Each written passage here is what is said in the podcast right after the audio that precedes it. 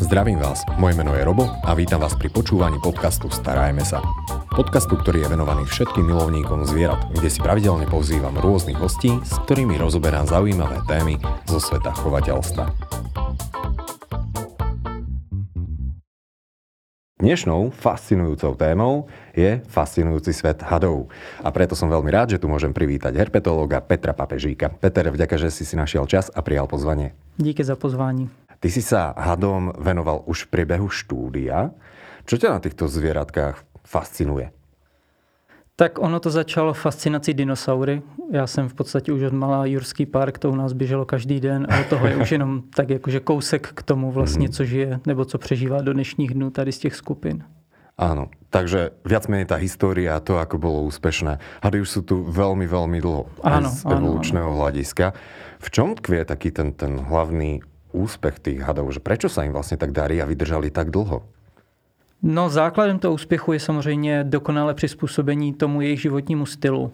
Oni v podstatě jsou to naprosto, řekněme, vrcholoví predátoři, kteří to spektrum potravy zahrnuje od hmyzu až po opravdu velké savce, jako jsou antilopy a tak dále. Takže, ty, takže tohle přizpůsobení tomu lovu té potravy a obecně přizpůsobení na to prostředí, ve kterém žijí, je u nich mm, maximalizováno. Mhm, takže sú veľmi úspešní predátori. Kde sa s týmito plazmy, a hovorím to správne, a dokážeme stretnúť? Respektíve možno by bolo kratšie, že kde by sme ich nemali vidieť. No, je to tak. Ono je kratší říct, kde se s nima nepotkáme. Obecně to platí, že v těch polárních oblastech nejsou, i když třeba zmije obecná, druh, který žije i v Čechách, i na Slovensku, tak zasahuje až za severní polární kruh. Podobně v Severní Americe jsou užovky, které teda dokážou žít až za tím polárním kruhem. Ale obecně ty opravdu polární oblasti jsou místa, kde hadi nežijí a potom z takových těch neúplně polárních, tak například v Irsku nebo na Novém Zélandu se s nimi, uh, ano, na Novém Zélandu a vlastně i na Islandu se s nimi nesetkáme. Takže nemajú radi také studenejšie, chladnejšie prostredie, Tak, tak, aj tak. keď niektoré druhy sa dokázali Ano, prispôsobiť. ano, přesně tak. Fú, pekne. O hadoch koluje obrovské množstvo rôznych mýtov. Začneme tým, že sú sliské Ano, a každý je samozřejmě. jedovatý, alebo minimálne chce človeka zaškrtiť. Tak, tak, tak. Mnohí sa ich boja. Čoho to tak môže prameniť? Pretože je to zvláštne. Napríklad v minulosti boli kultúry, ktoré ich uctievali. To je pravda a ono se ukazuje, že v podstatě je to hlavně výchovou, protože když se dělali experimenty, nebo se dělají i vědecké experimenty, kde se vlastně ukazuje had dětem, které nemají žádnou předchozí zkušenost, tak ty děti nevykazují strach z hadů. Takže většinou je to právě výchovou, kdy lidé mají zakořeněné ty hady a spojené s nejrůznějšími negativními vlivy. Na druhou stranu třeba je evoluce toho, proč má člověk tak vyvinutý zrak, je právě to jedna z těch teorií je, že je to právě proto, aby si dokázal všimnout eh, zvířat, které mají to kryptické zbarvení v prostředí, takže třeba i hadů. Mhm, kryptické sfarbenie. Eh, Zbarvení, které umožňuje těm zvířatům splynout s prostředím. Aha. Lebo mm, takto, že mnoho druhov naozaj, že perfektne dokážu splynúť s prostredím. Taká typickým príkladom je vretenica, aspoň za Áno, mňa. áno. To je krásne, ale mnohé naopak mm, vynikajú s tým sfarbením. Ano, ano. Jiné zase dávají vyloženě, to je zase opačná strategie, že už dopředu varují, že jsou jedovatí a některé druhy to, na to spoléhají a zase napodobují tím výstražným zbarvením ty druhy, které jsou jedovaté, přičemž oni sami jsou úplně neškodné, například korálovky. Áno. Ja som kedysi choval, inak fascinujúce hady, aj keď teda mm, nie úplne aktívne v tomto smere sú možno zaujímavejšie užovky. A tu smeruje aj moja ďalšia otázka, lebo ty sa tým hadom venuješ, dá sa povedať, na tej odbornej úrovni, Ano, ale zároveň a, si aj z časti chovateľ. ano. Hej? Takže o aké druhy v podstate, alebo aké druhy máš v zbierke alebo v chove? No, co se týká naší sbírky na katedře zoologie, tak tam máme teda hlavně užovkovité hady, které můžeme ukázat i studentům, můžeme najít demonstrovat nejrůznější právě ty přizpůsobení a studenti si můžou prohlídnout, chytit a sami se na to podívat. Co se týká mé osobní sbírky, tak já jsem byl vždycky zaměřený na evropské hady a v současnosti se orientuji hlavně na evropské zmije. Takže po slovensky vretenice, Ano, ano, ano. to je v pohode, ale to je celkom jedovatý had, nie? No, záleží na druhu. I v Evropě jsou druhy, které jsou, dalo by se říct, s tím jedem téměř neškodné, protože v přírodě jejich běžnou stravou jsou třeba sarančata, takže ten jejich jed není úplně přizpůsobený na savce, tudíž na savce není příliš účinný. Na druhou stranu, kdybychom měli třeba na Kypr, který se taky ještě dá počítat do Evropy, případně na řecké ostrovy Mílos a, nebo obecně na Kyklády, tak tam se dají potkat zmije, které jsou opravdu nebezpečné mm-hmm. i pro člověka. Ty si spomínal, že chodit na ty různé ostrovy alebo města, mm-hmm. tak ty povím, že tvojou prácou bude teda aj tu na nějak se aktivně podílet, po případě týmu na ano, katedře? Ano, je to týmová záležitost, tady ty výpravy v podstatě. A hlavně jsou teda hmm. směřovány na Balkán, do oblasti Albánie a Řecka. Hmm. A co se tu viac sleduje? No, v podstatě my se zaměřujeme hlavně na tu, řekněme, genetiku, případně filogeografii těch druhů, což znamená, že se snažíme nějakým způsobem na základě genetických dat rekonstruovat evoluční historii těch zvířat. Od dinosaurů až po nás?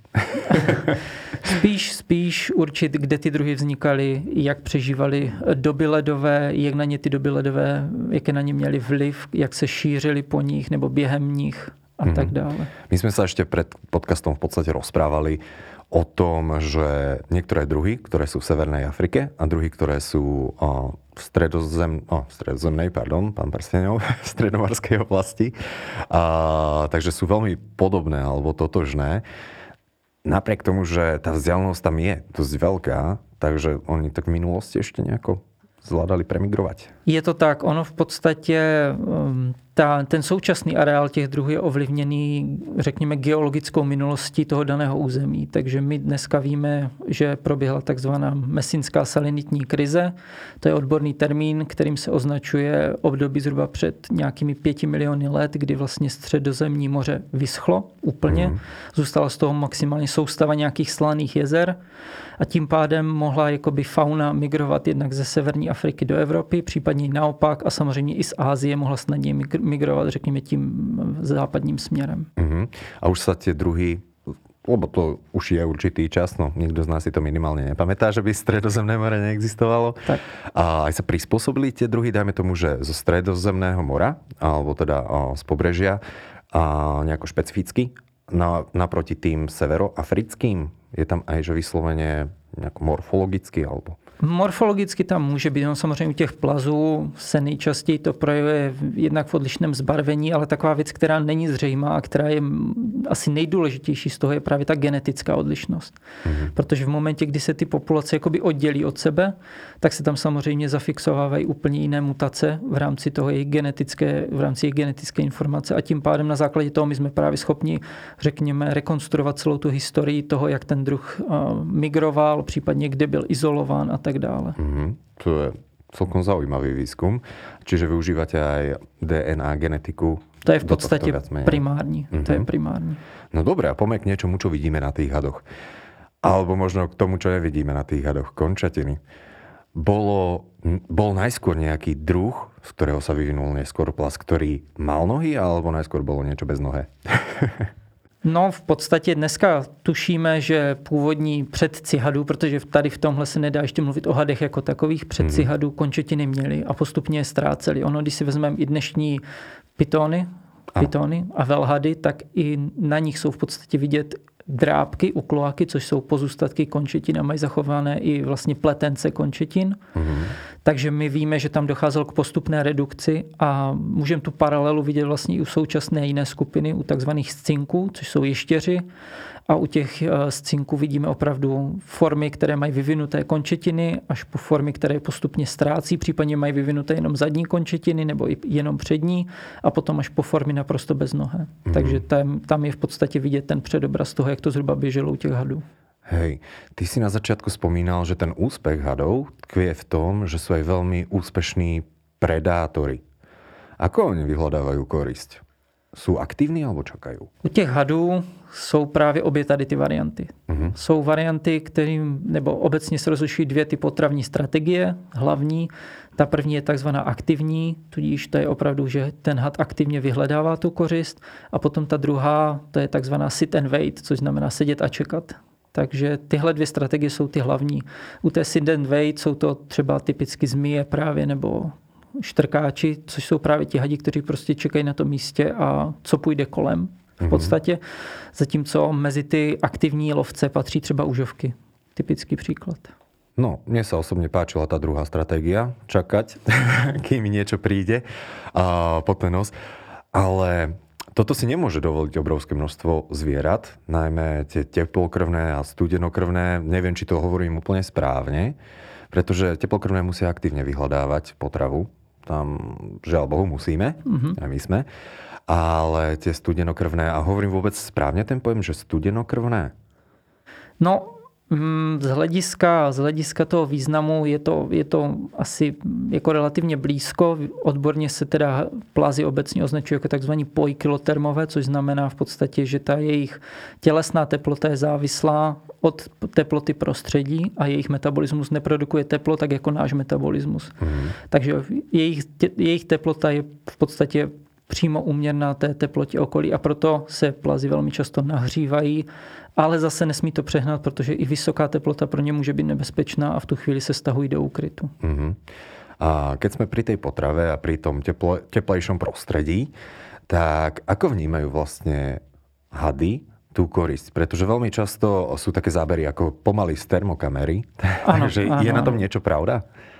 Tady ty záběry, nebo respektive tady to vnímání tepla je typické jenom pro některé skupiny. Umí to mm. některé skupiny eh, krajt, pitonů a, a případně hroznýšovitých, velhadovitých a potom to umí některé, některé skupiny zmijovitých hadů. Tam mm. oni mají vyvinuté takzvané tepločivné jamky vlastně na horní čelisti a tam, pokud si to dobře pamatuju, se laboratorně prokázalo, že ty jamky jsou schopny vnímat rozdíly až jedné tisíciny stupně Celzia. Wow, toto je velmi, to je veľmi zaujímavé informácie, ano. čiže naozaj, že v rámci tohto sa prispôsobili úplne geniálne. Áno, áno. Že dokážu na základe tohoto nájsť, alebo teda aspoň identifikovať možnú korist. Tak, takže opravdu to mají v podstatě jako nějakou termovizi. Uh-huh. Tady ten smysl.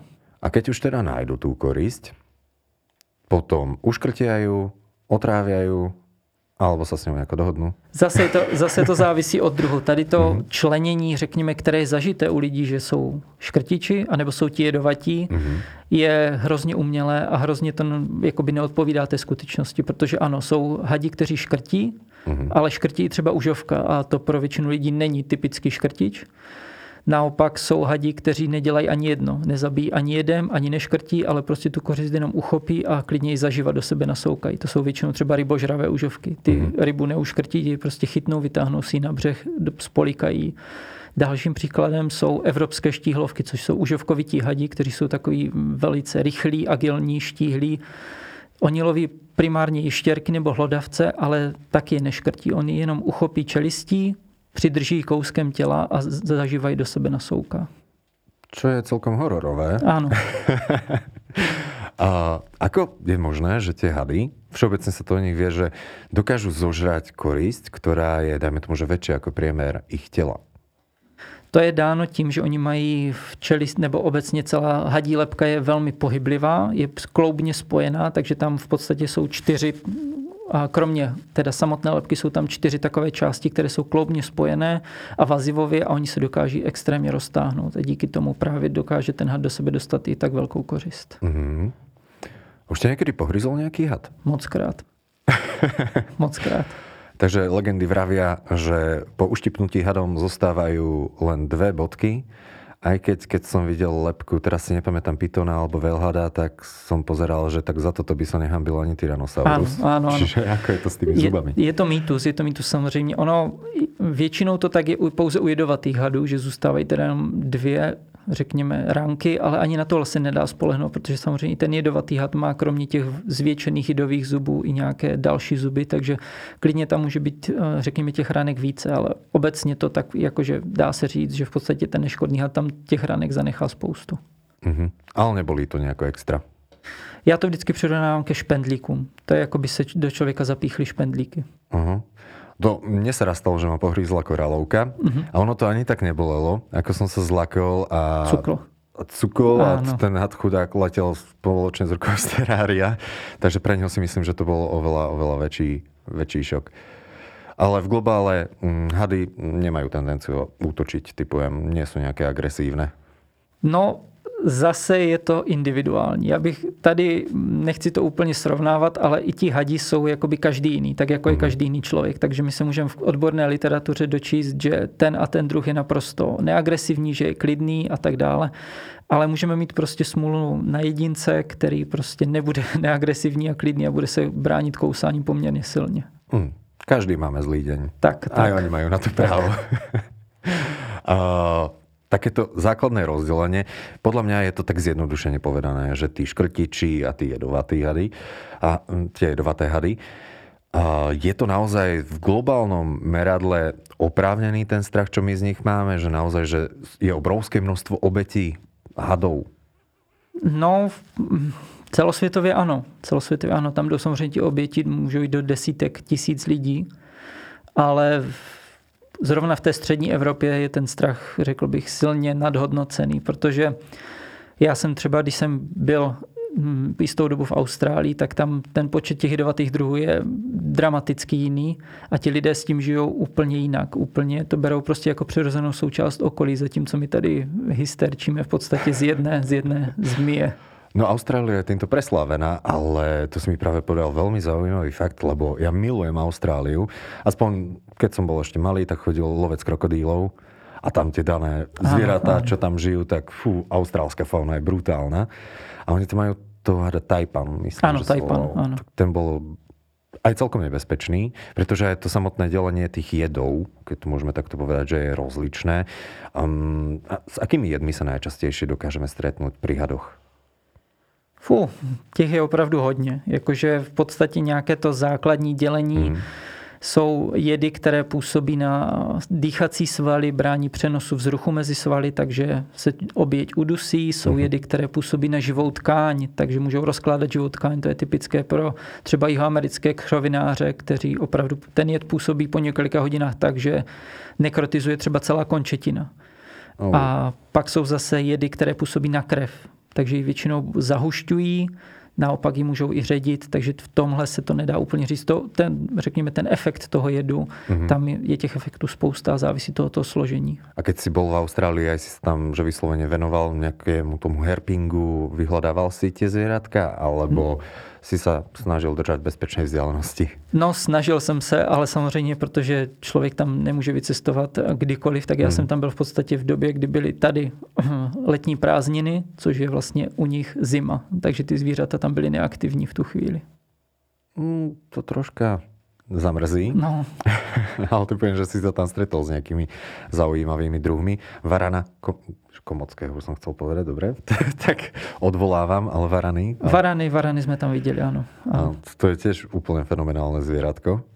Varani jsou no, majestátní zvířata opravdu. Ono, hmm. člověk by se ani tak nebál té jejich, řekněme, těch jejich zubů nebo drápů, ale hlavně toho ocasu, který mu umí teda opravdu silně švihnout. Fú. A jste odchytili nějakého varana? Byli rychlejší. Byli rychlejší. No a vďaka tomu doteraz tam sú v tej Austrálii. áno, áno, áno. A o hadoch sa hovorí, keď sa vrátime späť k téme, že rastú celý život. Je to a tak. Čo určite teda podporuje aj rôzne tie hororové filmy typu Anaconda. Áno. Ale je to až tak dramatické v priebehu celého života, že naozaj, že od vyliahnutia až po dospelosť jednoducho možno naraz XY, že tu nie jsou nějak obmedzení? Jsou omezení, jsou omezení, on se ten růst postupně zpomaluje. Takže ten had roste nejrychleji jako právě mládě. Tomu odpovídá i, ta, i ten svlek té kůže, která neroste s ním, takže hmm. v podstatě to mládě se může svlíkat dvakrát, třikrát do měsíce, zatímco ten dospělý had se bude svlékat dvakrát, třikrát do roka. Uh-huh. A keď jsme pri tých zvlekoch, prečo to vlastně hadi robia? No je to právě proto, že ta kůže neroste s nimi, takže mm. oni v podstatě musí tu svrchní část té pokožky svlékat, protože ta se nezvětšuje. Mm. A je to někdy spojené s tím, že had je, dajme tomu, že chorý a musí zvliec tú kožu, pretože Napríklad na základe tých zvlekov som sa stretol s tým, aj veľmi často je to odporúčané, že dokážeme určiť, že či je ten had v pohode alebo v pohode zo zdravotného hľadiska úplne nie je. Tam se v podstatě dá, řekněme, podívat se na to, jestli se ten had svléká v celku, což je takový, řekněme, ale je to velice, velice takový obecný znak, protože had by se měl i v relativně nízké vlhkosti svlékat v celku v kuse nepotrhaně. Mm. Samozřejmě, když se ten had svleče, tak, tak říkajíc v cárech, že na jim zůstávají zbytky té kůže, tak to indikuje to, že ta vlhkost byla moc nízká, anebo že teda může mít nějaký problém, ale není to jakože automatické pravidlo, že špatně se svlékl had, rovná se je nemocný. Mm-hmm. To mm-hmm. tak takové rovnítko není. No, dobre, takže vyvrátené viac menej. Částečne. Čo sa týka takých tých najväčších hadov, máme nejakých rekordmanov? Pretože veľmi sa hovorí o anakondách, že to je najväčší had, aj keď mám taký pocit, že ich trhli nejaké iné druhy. No, záleží, co je největší. Největší ve smyslu nejdelší, anebo největší ve smyslu nejtěžší. Pokud bychom se bavili o tom nejtěžším, tak anakonda má primát, to je nejtěžší had. Mm-hmm. Ale pokud bychom se bavili ve smyslu nejdelší, tak je to vlastně kraj tam říškovaná, která tuším měla nějakých 9-16 metrů. Nejvyšší zaznamenaný jedinec, největší teda. Takže tieto zvieratka typujem, že už nebudú jesť myši a potkany ne, ne, ne, a tam, tam jsou zaznamenány i případy, kdy si teda dali nějakého místního. A, ale není to tak časté. No, ne, není, ale, ale stalo se to. Dobre, z praktického hľadiska, čo robiť, keď má uhrízne takto, že had nie je dovatý, teraz sa bavme. No, a nechce pustiť. No, pokud nechce pustit, tak ideálně pod vodu, pod tekoucí vodu, to je většinou vyprovokuje k tomu, že se pustí. Když ani to nezabere, tak se většinou dává něco, v čem je alkohol, ale chce tomu potřít tomu hadovi v podstatě čelisti mm. a ten had se v tu chvíli pustí. Je to pre něho nepříjemné. Tak. Takže oplatí sa pri sebe nosiť alkohol. Áno, áno. Dobre, ďakujem za tip. Za maličko. Od teraz si na to budem dávať pozor. v prípade jedovatých hadov typujem, že to bude troška komplikovanější. Já bych paradoxně řekl, že tam je to jednodušší. Ono bylo spoustu rad od těch naprosto šílených, jako je nějaké vypalování rány, anebo vycucávání jedu no. a podobné zvěrstva, až po ty, které se relativně nedávno ještě mm-hmm. doporučovaly, jako je třeba zaškrcení té končetiny a tak dále. Ale to je celkom zaužívané. Ano. A v dnešní době, nebo aspoň co já jsem poslední slyšel, tak už nedělat ideálně nic z toho, co nejrychleji dopravit k lékaři, který posoudí ten stav, protože když se ta končetina zaškrtí, tak ten jed cirkuluje jenom v té zaškrcené končetině, což může lokálně způsobit ještě větší škodu. Jasné. Fú. Ale na toto na Slovensku typujem, že tak často nehrozí tie jedovaté hady. No, vzhledem k jednomu druhu to mhm. nehrozí, to je pravda. Hej. A keď sme u toho Slovenska. A tých hadov tu máme niekoľko druhov a ľudia sa ich obyčajne boja. S tým sa určite stretávaš ano, aj ty.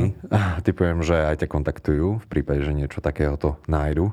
My dokonce máme projekt na mapování užovky stromové v Bratislavě, mm. kam vlastně, kde nám lidé právě pomáhají mapovat výskyt toho druhu, takže nám posílají fotky.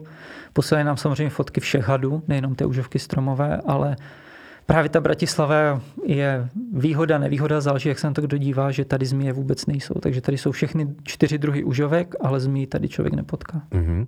Čo robiť, keď na prechádzke alebo na záhrade nájdem hada? Mm, být rád a nechat ho na pokoji. Áno, a toto bude úplne super, keď si to zapamätá čo najviac ľudí. A oni nie sú nebezpečné pre ľudí, pak dokonca sa niekedy hovorí, že sú veľmi prospešné tieto užovky.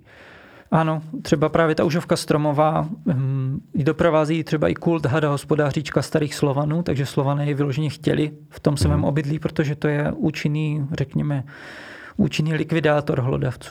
Mm-hmm. A ono v globále všetky hady, ktoré žijú na Slovensku, tak sú chránené. Ano a tým pádom nepatria iba tak do terária, že nájdem hada a dám ho do terária a budem sa o neho starať. To je protizákonné, to přesně je tento postup. Hej, takže na toto si treba dávať pozor, lebo typujem, že zo pár odvážlivců sa vždy nájde. Jsou dokonce, nebo loni byli dokonce i odvážlivec, který nejenom, že toho hada zavřel do terária, následně ho i prodával na bazoši. Mm, tak to už je troška smutné. Na to je treba povolenie, všetko. Ja ano, typujem, že není to len tak, že sa zameriam na miestnu no, herpetofaunu. Ani, ani to povolení v podstatě ten úřad nevydá na to, že si chytnete hada a zavřete ho do terárka. On vydá povolení na to, že získáte hada v odchovu z lidské péče a teprve tehdy ho můžete chovat. Áno. Takže keď chcem mať nejaké hady v teráriu, odporúčajú sa druhy, ktoré do toho terária patria. Přesně a to tak. nie sú dané naše druhy. Tak, tak, ano. Super. Je niečo také, čo by si chcel odkázať na záver ľuďom, čo sa týka hadov, možno aby sa ich toľko nebáli? Možná spíš hlavně, aby je nezabíjeli, což je velmi časté, protože lidé si neuvědomují, že na Slovensku nežije jenom užovka, zmije a slepíš, kterého taky považují mm-hmm. za hada, ale že tady těch druhů je víc a že ne všechny užovky musí mít za hlavou ty žluté půlměsíčky, takže pokud nevím, co je to za hada, tak na něho nesahám, ale ani ho nezabijím. Mm-hmm. To je asi ten hlavní, hlavní message. Mm-hmm. Super, ďakujem. Ja taky ďakujem. A našim dnešným hostom bol Peter Papežík. Peter, ďakujem, že si si našiel čas ešte raz.